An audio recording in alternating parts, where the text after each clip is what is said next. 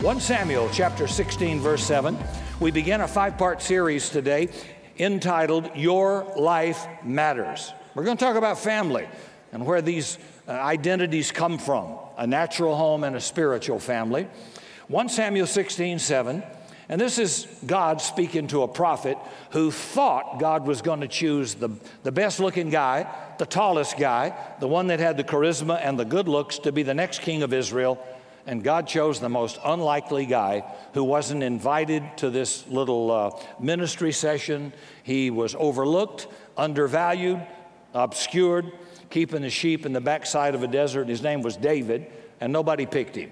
But God picked him. And then God tells the prophet, Let me tell you how I think. He says, The Lord does not look at man and look as man sees, for God looks, man looks on the outward appearance, but the Lord looks on the heart we're pretty easily impressed by an outward look. Now, men are visual, so men look, when men are on the prowl looking for a gal, a potential wife, we, we certainly, we're attracted visually first. But it better go a lot deeper than that because uh, you got to live with somebody a long time. You want to make sure what's on the inside is every bit as good as what's looking on the outside. So God looks the same way. He said, I'm looking at your heart, not the outward appearance. In this country, we are obsessed with image. Preachers are, uh, some of these TV shows, the preachers of LA, the preachers of Detroit. I think, oh, this sucks. Everybody's got to have their little glamour girl image, all right? A girl was born in 1959 that changed everything. Her name? Barbie. Yep.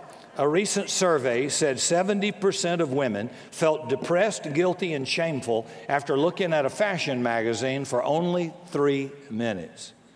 Now, hopefully, we are smart enough to know that most of those pictures are airbrushed. I, in my long life, I have had opportunity to engage celebrities, a few movie stars. I even had one 30 years ago send me a sports car on a flatbed from Malibu, California. And uh, it was a vintage old thing, and I kept it a year or so, and I gave it to someone else. But uh, I'm, I'm speaking with some experience. One of them was on Baywatch. And I told my wife, You don't have to worry about me. I saw her. I saw her without makeup. I saw her at 8:30 in the morning, and there, there wasn't one lustful thought in my mind. I said, that one you see is four hours of makeup and brush and a little bit of, uh, of a lot of care. And I said, folks just don't look like that normally. And so we airbrush. They can make your hips thinner. They can make your thighs thinner. They can make your, your bust bigger or whatever and take fat out from under your arms. Now, by the way, there is absolutely nothing wrong with nip and tuck. Okay, please, for crying out loud. If it'll help you, do it. Uh, but the point is, if you're obsessed with that, and that's where you're going to get your whole identity, now you're crossing a line. Not, not, uh, I think everybody wants to put their best foot forward. I flat do. I don't want to be some old slob up here.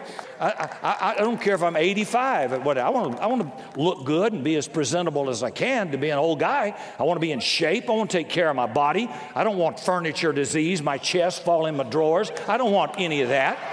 So I'm just trying to say there's balance, but I'm, but I'm saying that's, that's not what makes you uniquely you. Men and women uh, try to gain importance, success, and self worth by an outward image. The average American woman is five foot three and 150 pounds. The magazine model is 5'9 and weighs 109 pounds. Now, can I speak as a man? I speak not as a prophet, nor as a believer, nor by inspiration of the Holy Spirit. This is just man talk. I want something to squeeze. I don't want to, I don't want to sleep with a stick. I don't want bony Maroney. And I think most men feel the same way. John 10, verse 10. Oh Lord, I can't wait to see the emails. All right. says the thief comes only to steal, kill, and destroy. So the enemy wants to distort your real identity. His first words to Eve in the Garden of Eden were, Hath God said? God revealed himself to Eve and Adam, told them who they were. They were created his image and likeness. And the first thing the enemy tried, you're not really who God says you are. You don't really have what God says you have. Don't believe what God says. So you either have to believe what God says about you or what the culture or what people or what the, the, the movement for the moment happens to be, what it says about you or what you think about yourself. You have to decide who am I going to believe? The most powerful opinion you have is the one you have of yourself. I, no matter what God thinks about you or says about you, if you don't believe that, then the most powerful opinion in your life is the one you have. The Apostle Paul says, By the grace of God, I am what I am. And when you say, I am, boy, there's some confidence and boldness. There's some authority in that. You, you clear away the fog of ambiguity. You flat know who you are and whose you are. You're, you're difficult to manipulate. You're difficult to patronize. You're difficult to hold back because you have clear identity. Everything that holds you back in life has its root in a lie about who you are. The enemy is afraid of what you might do or become if you ever discover who you are in Christ. See, he doesn't want you to believe that because you're going to wake up and be bad to the bone. Your authority is connected to your identity. If you were raised in a family that says you're nothing, you'll never be anything, you'll never have anything, you'll never amount to anything, that erodes your confidence for the future that can mark you for life, and it has many children. So I have to believe that my authority comes out of I belong to God. God's made declarations about what He's given me. I have the authority to bind and loose. I'm not a passive victim. I can engage the enemy in a fight, I can resist the enemy, and, and, and I do. But I remember waking up to that as a dumb little Christian. Uh, uh, our little favorite verse in the church I went to when I was young was, For we wrestle not and we quit right there, for we wrestle not. Now, we didn't wrestle nothing. We just took everything the enemy threw at us. So the Bible tells us to stand fast, to resist the enemy. He will flee from you. I give you authority in my name.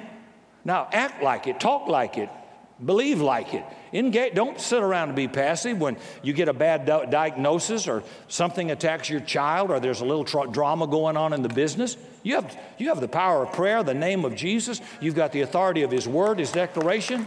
Use it or lose it. I, I don't know how to make you do that, but I remember when I found out I actually had some reasonable authority, I started carrying it. My wife knows the day and the time we both kind of woke up to that, and our lives changed. Everything around us changed. Now, let me give you some thoughts about being in this family. God's given us authority to overcome. You're an heir of God and a joint heir with Jesus Christ. You've got a wealthy father. You've got unlimited power in this God who loved you through his son Jesus. And he's left you a, quite an incredible estate. He's given you an inheritance. And in the natural, you can write people out of your will. You can write family members. You cannot write an adopted child out of your will because that's taken in law from the Bible. We are adopted by God by faith in Jesus. I'll never be written out of the will. He's bequeathed to me all of the benefits of Jesus that He won at the cross. So I've always got them. I mean, you know, if some of you won the lottery, you'd, you'd, you'd be walking a little bit different than you did it this cold, wet morning, dragging in. You couldn't wait to tell people. Well, we've got something a lot better than a lotto, I can tell you that. All right, well, some thoughts about family. You're born into your natural family, agreed? All of you came through a birth canal. Nobody came from a stork. Everybody in this room was birthed by, by natural processes into a natural family. Well, how do you get in God's family, the church? How do you get into God's family? You get in there by a new birth, a spiritual birth. You get your racial and national identity from your physical birth. If you're born a Caucasian, born African American, born uh, Indonesian, or whatever, you got that because of a physical birth. Interesting, God says flesh and blood will never inherit the kingdom of God. Your race, your identity, your gender, and 50 cents will get you a cup of coffee in hell. It'll get you nothing. So God says to the great teacher uh, uh, uh, and, and, Jewish leader uh, among the Pharisees and teachers, Gamaliel, I mean uh, Nicodemus, you must be born again. You need another birth. You got to be born into the spiritual family by a spiritual new birth. And if I'm born of the spirit, not of the flesh, then there's no Jew, no Gentile, no male, no female, no rich, no poor. We're one in Christ Jesus. You lose the racial national identity when you become I'm a Christian, born of the Spirit, led by the Spirit, gifts of the Spirit, fruits of the Spirit. It's all by the Spirit. It's not by the flesh. That makes sense? So, so you got to be born again. You can't just say, Well, I joined the church, I'm going to heaven. No, you must be born again through faith in Jesus. That's how you get to heaven. Secondly, in a family, all members contribute. When my sister Sherry and I grew up in a military family, we, uh, we, we, we didn't have washers and dryers back then. We were the washers and dryers. So the only issue, we'd flip coins, we'd barter, we'd try to negotiate and bribe each other who's going to wash and who's going to dry the dishes. And so we were we had an assignment. I had to cut the grass and had to wash the car for my father. We, we had to clean our room. How many of you know if you got kids, you expect them to fulfill some assignments? If you mess it up, you clean it up. If you went in and made a sandwich, clean up the crumbs, pick up the mess, and leave it like you saw it. That's the way I was raised. I'm sorry that's so wicked today. I, I, I just thought that was normal. But everybody has a function, and a place of responsibility to contribute. So, in a spiritual family, you're not just a, a, bench warmer. Everybody in here, there are people that have gifts of administration. They can just put stuff together. There are people who are gatherers. They can get people to join something, to volunteer to help something. There are people who have a gift of hospitality. There are people in this room who have the gift to make money and have resources, and they fund projects, just as important as anything else. Other people have a gift to sing or a talent. So, God gave everybody a gift of help helps. Everybody's got something, and God expects you in this family to contribute, not just sit and grade, not, not just be a spectator, be a participator. You're supposed to function. I mean, how bad is it to have a, a foot that won't work? you know, or a broken toe or something. I had a bone spur taken out of my left shoulder two months ago, and, you know, for about a week or so, it, it didn't function good, and I missed it. And I sleep on my left side, and I couldn't sleep on my left side. So I was just a naggy old menopausal mid aged man. I, I just was grouchy. I didn't like it. And I kept pushing weights, and now, now I'm fine. But I want all these parts to work. How about you? So God looks at you and says, I want all these parts to work. If someone's going to be whole and mature and accomplish what I got for it, everybody's got to pull your part. Nobody has equal responsibility, but everybody's got some responsibility, and everybody has an assignment.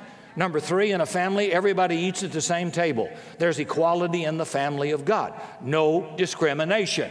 Rich, poor, black, white, Asian, Hispanic, Republican, Democrat, whatever you are, when you're in the family of God, we're equal. We all eat at the same table. If you see me anywhere eating, you can sit at my table. You're welcome to be with me. Number four, in a family, uh, there's a place for preparation for life. It's a place to give and receive love. It's supposed to be a place of safety and encouragement. I didn't come out of that kind of a family. Okay, so I want one. So I said, I'll produce one if I didn't get one. I won't pass on that abuse uh, to my children just because I didn't get it, you're not going to get it. No, no, no. I want to give it. I want a natural home is supposed to be a place of safety, a place of love, a place to give, and it's supposed to be a place of encouragement. You can do it. Billy, we believe in you. You've got a great future. Ah, Billy, that's not like you. We don't talk like that in this family. That's not who you are. You're destined for something a lot better than that. Encouragement. I don't think I ever had my father ever say, I believe in you. You're going to do great things or whatever. Just a military absentee father, uh, five divorces or something. Joy to the world. I think you could suck that bad on your own. I don't think you need a whole lot of training to do that. But I decided I didn't want a life like that. No, you know, no, no big deal, no, no past remorse with my father. That's been dealt with a long, long time ago. But I thought this is what a natural home is supposed to give you. you the safest place in the world ought to be home. Home, sweet home. And the older I get and the more I travel all over the world, ask my wife, the best feeling in the world is coming home. I like to be home. I like to walk around home. I like, I like being at home. I still like to do things and go places, but uh, I think it means more to me as I've gotten older. And a home is a place of accountability. You don't behave like that in this house. You pick that up, give that back to your sister. And we do that. This is a spiritual family. So this ought to be a place of safety for you. This ought to be a place of love, uh, of acceptance, a place of encouragement. I, when you come in here, I know you don't have to come. I want you to feel encouraged. I want you to feel hopeful about the future. I don't want you to be down on yourself all the time. And I want you to be accountable. You know, if you did something dumb, say, I'm sorry. Take responsibility. Don't just quit and run off and leave. And then, number five, families to be a place of intimacy where you can be yourself. I think Casey Treat a couple of weeks ago talked about just be you. Be, be you, the good you, not the bad you, but be uniquely you. Our temperaments are different, our personalities are different. My wife has not got the same temperament I do. If she sees you and she met you at the door today, she will remember your body temperature if she sees you in a restaurant next week. I, if you French kiss me, I won't know who you are. I won't remember. Uh, different, would you say? Just different? And I'm a more aggressive, I'm more reactionary. She'll say, ah, calm down, ah, don't, don't. It's a good, it's a beautiful balance. But we're not supposed to be the same. If two of us are identical, one of us isn't necessary. I'm always, I'll take care of it. I'll fix it. I'll, just, just the way my wiring is. You don't beat people up because they're different. God loves the diversity. If you're a strong woman, be a strong woman. If you're more domestic oriented, be that. No one's better than the other, but just be the best you you possibly can be. So uh, be yourself. If you wear skinny jeans then you're a, you're a millennial like our praise team and young adults, God bless you. I couldn't get my thigh in them skinny jeans. Okay, fine. But I like you, relax, be yourself. You don't want to wear coat and tie? Don't wear coat and a tie. If that's part of your culture and you feel comfortable, wear it. But for crying out loud, you don't get your identity from that. Just be you. So I like that, the freedom to be yourself, you know. I came out of a high steeple, few people, formal downtown church, and it was so choreographed, I hate it. In the summertime at 106 degrees, if you want to wear Bermuda shorts and flip flops, it's fine. Just wear something, okay? Just wear something. That's all. Not for me, but for others. I, I don't. Uh, number six, a family is a place of fun and joy. You know, if you got a happy home, it isn't, you, you have problems occasionally. There are some serious things and an occasional crisis. But overall, there ought to be some fun, laughter, and joy. Don't you love a happy family? Well, so our family, our spiritual family, ought to be a place of joy and happiness and celebration. It's not somber all the time. For crying out loud, it's joyful. Happy people. I, I love a happy family. And sometimes, no matter who you are, you have a crisis. But in a crisis, families stay together. They fight through difficult times to get beyond to a better place. Number seven, it's a place you fight for each other's reputation. Don't talk about other people until those facts are confirmed conclusively. Protect one another in their absence. Uh, I remember when, just this is just a quickie, uh, when Nicola Hood was running for district attorney, uh, he was called everything from a criminal to, to everything but a Christian and uh, doing a little bit of slander on him. And everywhere I went, I stuck up for him. I spoke out for him because I have intimate uh, friendship with him and I know him and the family inside out. And I, I took him to a very reputable minister with global appeal who had been kind of poisoned because he wasn't in the same party, political. And I said, I'm bringing so and so to see you. Now, you and I are friends. You trust me. I'm bringing my friend to you. And we sat in that office, and I said, This is a man of God, this is a man of faith, this is a good husband, a good father, this is a tithing, serving, believing, learning Christian. And he's brought more people to Jesus than probably anybody in your church has.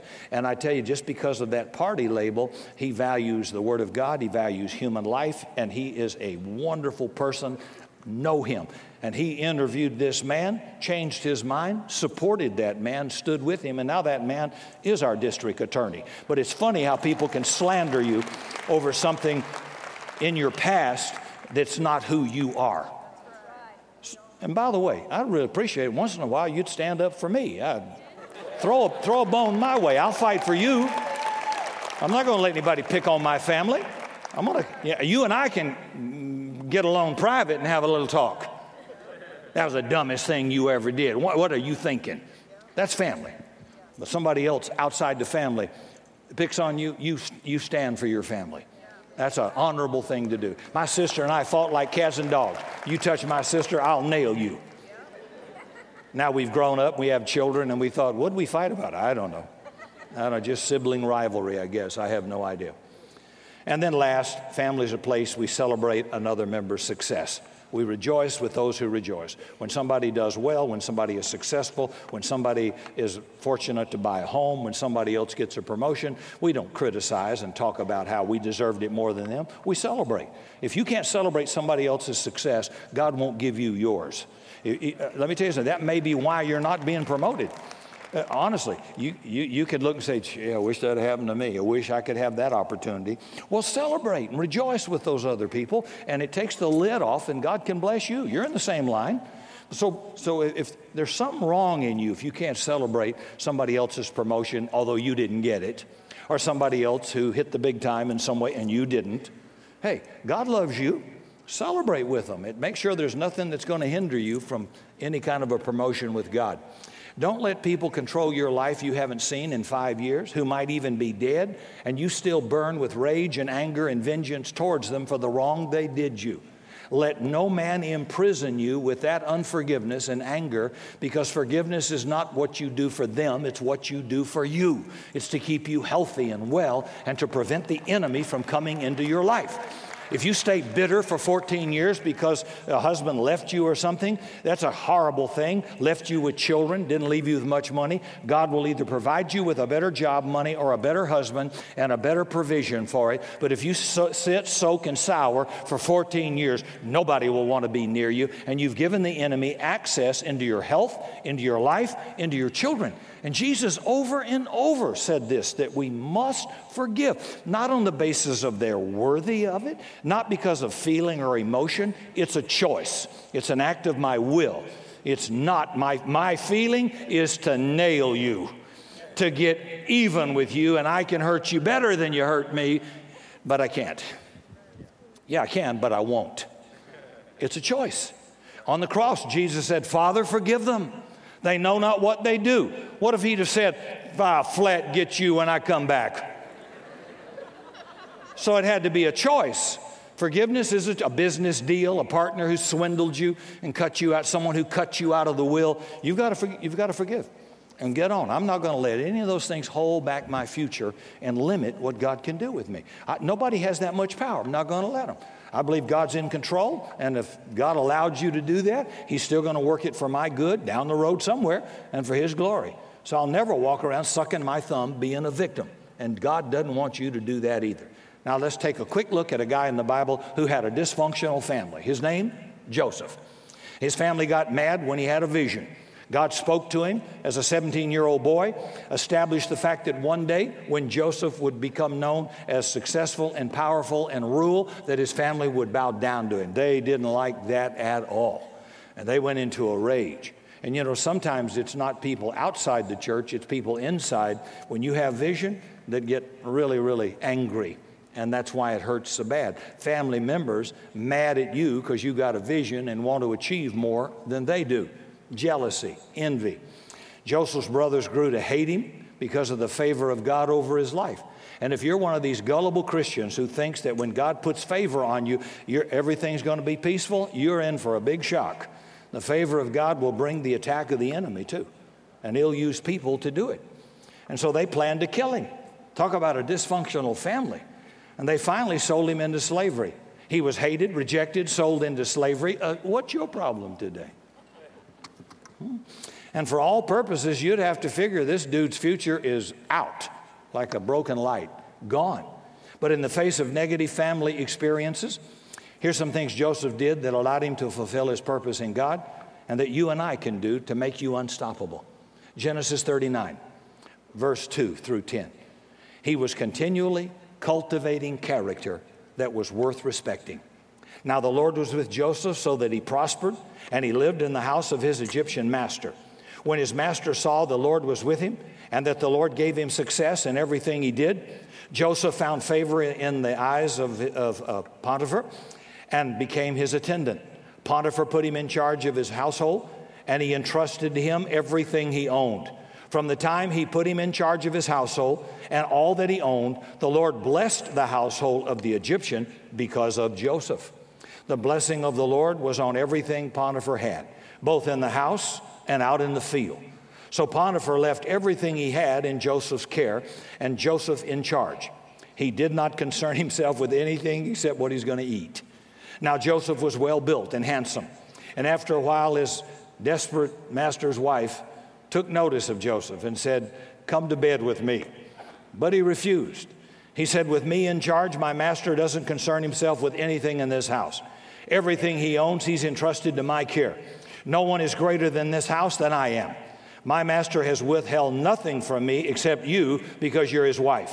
How then could I do such a wicked thing and sin against God? And though she spoke to Joseph day after day after day, he refused to go to bed with her or even to be with her. Uh, you know, you think life's different today? Nah, it's not. It's the same old, same old. He could have had a victim mentality. He could have said, Shoot, I got a chance of a lifetime here. Nobody's in this house. I run everything. Nobody will know anything. I could see him on Oprah doing an interview. Well, she was the only one who showed me love and affection. My brothers hated me. They wanted to sell me into slavery. They almost wanted to kill me. So it's not my fault. Can you hear him now? But he didn't. He recognized he had an opportunity. Transfer blame to the past or grow up and face the future. And the choice to grow is the point at which you move on in your life. There has to be a place you get beyond your disappointment, betrayal, hurt, whatever it was. There has to be a point you want more and you want to go beyond it and leave it behind. Otherwise, you're going to be stuck forever right where you are. If in secret you behave appropriately and cultivate character that can be respected, God will promote you publicly. Joseph became number two man in Egypt. So when Joseph said no to Pharaoh's wife, God said yes to Joseph's future. So he was a man who could be trusted with a little. Now he could be trusted with much. I always reflect that inside. Can I be faithful with what God gave me? It's not if I don't have as much as somebody else. What everybody in this room's got something. Maybe you have a job you don't even like. Can you be faithful with it? Can you be faithful with what belongs to another man? My attitude was if he drops his billfold, if he do, I'll, I look at nothing, I serve every other man I ever worked for. I treat it just like it was my own. Can he trust me with a little? Then God says, I can trust you with a lot. If he can trust you with a little money, he can trust you with a lot of money. If he can trust you to be good character with a little, he'll give you more. But if he can't trust you with a little, he'll destroy you with more. So you become the only lid in your life. You become the limiting factor in your life. If you can't be faithful with what belongs to another man, well, I hate this job and I don't, it doesn't matter. Can you be faithful with it? Why would God promote you if you can't? Jesus himself said, if you're not faithful with what belongs to another man, who will entrust you what's yours? Here's the answer none, nothing, nado, nan- nothing. What's nothing? Nano? Nada, nada. I ain't, I'm bilingual. Okay, number two. Look at this. Joseph flourished wherever he found himself. Genesis 39, verse 2. The Lord was with Joseph so that he prospered, and he lived in the house of the Egyptian master. Genesis 39, verse 19. When the master heard the story from his wife about Joseph attempting to rape her, a false accusation, she said, Look, this is how your slave treated me. He burned with anger. Joseph's master took him and threw him in prison, the place where the king's prisoners were confined. But while Joseph was there in prison, the Lord was with him and showed him kindness and granted him favor in the eyes of the prison warden. We keep reading this, and the Lord was with Joseph. All this bad stuff keeps happening, and the Lord was with Joseph. Joseph can't read that. It hadn't been written yet. Are y'all, you get, you get a benefit he didn't have. We get to look back. He, he, he hadn't even seen this written. This just happening to him. So the warden put Joseph in charge of all those in the prison, and he made him responsible for everything done there. Joseph did, spent no time reflecting on what had been done to him. Instead, he took opportunity to be successful with what was in front of him. He was going to bloom where he was planted, no matter where you put him. Instead of sucking his thumb, feeling sorry for himself, he said, Okay, if this is my lot in life, I'm going to excel with excellence and get the best I can out of it. If you live your life through the lens of disappointment, disillusionment from the past, you will miss the opportunity sitting right in front of you. If you can't flourish where you are, it's unlikely you'll flourish anywhere else. You know, if you can't be an overcomer with what you got, it won't change if you move to any town, Montana. So life is hard for everybody. Success is determined by what you do with what's available to you. And do it now. Everybody has a different deck of cards. God deals differently with all of us, but everybody's given something. So take the little you have and be faithful with it. Take the job you don't like yet while you wait on a better job and give it excellence. Give it a little bit more and then some, a little bit extra. So Joseph wasn't being promoted because of his race or his hairstyle, he was being promoted because he was the best everywhere they put him. They put him in a household, he ran that sucker and he built trust. He ran the prison pretty soon. He wasn't slacking off. He, he got it all done, managed everything with excellence. The, the warrant said, Hey, I don't need to get up and work. I'm going to let this guy run everything. He gets an open cell, satellite television, weight rooms open, computer, Wi Fi, network. He gets it all. Well, why wouldn't you trust a guy like this? You can turn your back on the man. Are you that kind of a man? Your business employer can turn his back on? Well, moving right along. Number three. Joseph developed a compassionate heart, and that's got to be tough when you've been through what he's been through. Genesis 40, verse 4. The captain of the guard assigned two prisoners to Joseph, and he attended them. After they had been in custody for some time, each of the two men, the cupbearer and the baker of the king of Egypt, who were being held in prison, had a dream. And each dream had a different meaning. When Joseph came to them the next morning, he saw their faces were downcast, they were rejected. So he asked Pharaoh's officials, What's wrong? Why are you look so sad today? Well, we both had dreams, they said, but there's no one to interpret the dream. Joseph said, Do not interpretations belong to God? Tell me your dream. Now, here's the interesting about this guy. In all of his problems, he notices two other people are having a sad problem, and he cares about it, and he involves himself in it when he's got enough pain of his own. Rejection is one of the deepest wounds of the human heart, and pain will do one of two things to you it'll sensitize you to the plight of others because you've been there, felt it, and overcome it, and you'll care a little bit more about other people, or it'll harden your heart and never allow access to your life at any level. You build walls instead of bridges. I'm telling you, of all the things you can get, you don't want is a hardened heart. You do not want that. But that thing that's caused you more pain than you've ever known, if you give that to Christ and by the work of the Holy Spirit, He'll turn that to your advantage and cause you to feel what others are feeling because you've been there. You can speak to somebody and say, I do know how you feel. This is what happened to me. And because you've come through it, you're able to give hope to someone else. You, you, the Bible says, comfort those with the same comfort wherewith you have been comforted. So, hey, when you see somebody down, you may not be able to solve the problem, but you can care. You can say, I care, I'm praying for you, and encourage them no matter how bad it is. See, don't allow pain to harden you. Let it make you better instead of bitter. So Joseph retained a compassionate heart and was able to see on the faces of the people in prison something's wrong.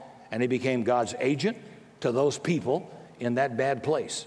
Number four, he didn't allow himself the luxury of bitterness. Genesis 45, verse 1 through 5. Then Joseph could no longer control himself before all of his attendants. So he said, Everybody leave the pres- my presence. So there was no one in the palace with Joseph except his brothers and he made himself known to them. And he wept so loudly the Egyptians heard him, and Pharaoh's household heard about it. Joseph said to his brothers, to get the picture, they're standing in front of him, they're terrified. They don't know who he is. I am Joseph. Is my father still living? But his brothers were not able to answer him because they were terrified at his presence. They've been captured, they've been accused of spies. It's a setup. They think they're going to either be imprisoned or die. And then to make it worse, the guy they're standing in front of, this Egyptian ruler, says, Hey, Jack, I'm Joseph. Remember me? I'm back. Can't you imagine how I said, Oh my God, he's going to kill us. I love to get into the, I don't just read the Bible like that. This is real life stuff. I'm Joseph. Oh, by the way, the one you sold into Egypt. I hadn't forgotten. I'm not dumb or naive. But his brothers were not able to answer because they were terrified. Then Joseph said to his brothers, Come close to me. And when they had done so, he said, I am your brother Joseph, the one you sold into Egypt. Don't be distressed now. Don't be angry with yourselves for selling me here, because it was to save lives that God allowed me to be sent ahead of you. Dr. Gene Edwards wrote, If in this life the only thing you accomplish is to keep yourself be- from becoming embittered, you've won a major victory. Otherwise, people own you, people imprison you. You cannot afford to let that happen. You give control of, the li- of your life to the one you hate, the one you despise. An ex spouse running around who, who betrayed you, whatever, you've given him power over your life. And now he, he's not even in it. He doesn't, know, he doesn't know about what's going on. You're killing yourself. You're drinking the poison, hoping he dies. You're dying. You see how foolish this is? And so Joseph got over this deal. He got God's perspective. And I think this forgiveness means if I want to eradicate bitterness, the only way I can do it is to extend forgiveness. It's not an emotion, it's not a feeling, it's an act of my will. I choose to do it. Feelings, that comes later. But right now, even the memory of it doesn't go away, but the pain of it does when you have forgiven. If I look back at you done me wrong in my life, I could write a book on hatred and bitterness. I could be on a SWAT team to get you a, a, a, hit team, absolutely. And love every minute of it, by the way, in, in the flesh. I, I would. In fact, I'll get you worse than you got me. Now, that's the unredeemed me speaking from the dark side. That's what's in me if you leave me to myself. I'll get you, I'll hurt you bad. I got enough wisdom with age now and experience and coming up in a military family. It ain't no, it ain't hard but I'm a redeemed believer. The Holy Spirit lives in me. And he says, You ain't going to do that. I'll let you think about it for a few minutes, but you're not going to do that. And I'm not real happy about it. Okay, Lord. It wasn't a joyful, okay, Lord. It was like, okay. I'm putting my, putting my sword up. I just, because because the consequences are too bad for me. I don't want to limit my future. See when you hate and you have bitterness you open the door. The enemy can come into your health your life your marriage your children and ruin your future. And you've given him a lead. Here's the door open. Come on in. That's why God says that root of bitterness is rotten to your bones. It affects your health, it affects your relationships, and the enemy has legal access to oppress you. Think of that. I don't want that sucker in my life. I want him outside. So I have to forgive. Now, there may be uh, justice, that's correct. Revenge, illegal. Vengeance is mine, I will repay, says God. So I never get to repay. But just if somebody murdered your child or drunk drive and you want justice, justice is correct, it's biblical. But that's not revenge, that's justice. Does that make sense? Okay, I can go further, but I don't want to bore you with that. So it's, it's the capacity to absolve people because of the mercy of Christ. If he can forgive me, what is it I can't forgive? Uh, I, I, don't even want to go there. So, uh, the biggest challenge I had was my father. Then I've had other challenges with people who, just evil people, with slander and lies and, and distorting truths and whatever. And it's like, oh, but it, it makes me a better man, a stronger man, and I'm not a victim. My wife will tell you, I, the name doesn't come up, doesn't bother me. I, I, have dealt with it. Sure, you're upset at first, but it takes a little bit of time, and you choose to forgive somebody. When that comes back to your mind again, you say it again Father, in the name of Jesus, I forgive so and so. I seek no retaliation. Vengeance is yours. You'll deal with it. And whatever you've allowed this for a purpose in my life, I thank you you're going to redeem it for my good and for your glory. I'm moving on in life. And that's exactly what I do. I'm, I don't, I'll let God settle the score. I can't do that. Neither can you. Let it go. Let it go, let it go. I love that song. I'm sorry. My little granddaughter made me put it on the iPad, so I have to hear it every day in the car. If I pick her up at school or take her to the gym, it's frozen. I can do the whole movie by now, just about. Number five, here's the last one. Joseph viewed his circumstances from God's perspective. Genesis 45, verse 5. And now do not be distressed nor be angry with yourselves because you sold me here because it was to save lives that God allowed me to be sent ahead of you. For two years now, there's been famine in the land, and for the next five years, there'll be no plowing and no reaping. But God sent me ahead of you to preserve for you a remnant on earth and to save your lives by a great deliverance. So then it was not you who sent me here, but God. He made me father to Pharaoh, lord of his entire household, and ruler of all Egypt. You meant it for evil, but God meant it for good. And see, you have to decide either God is God or people have the power to inflict on you whatever they determine. Even Satan has a leash. When Job was under great duress, and he met with God and spoke to him face to face. He said, I can't touch Job. You put a hedge around him. God says, Correct. Even a liar speaks the truth. He said, You can touch him, but you can't kill him.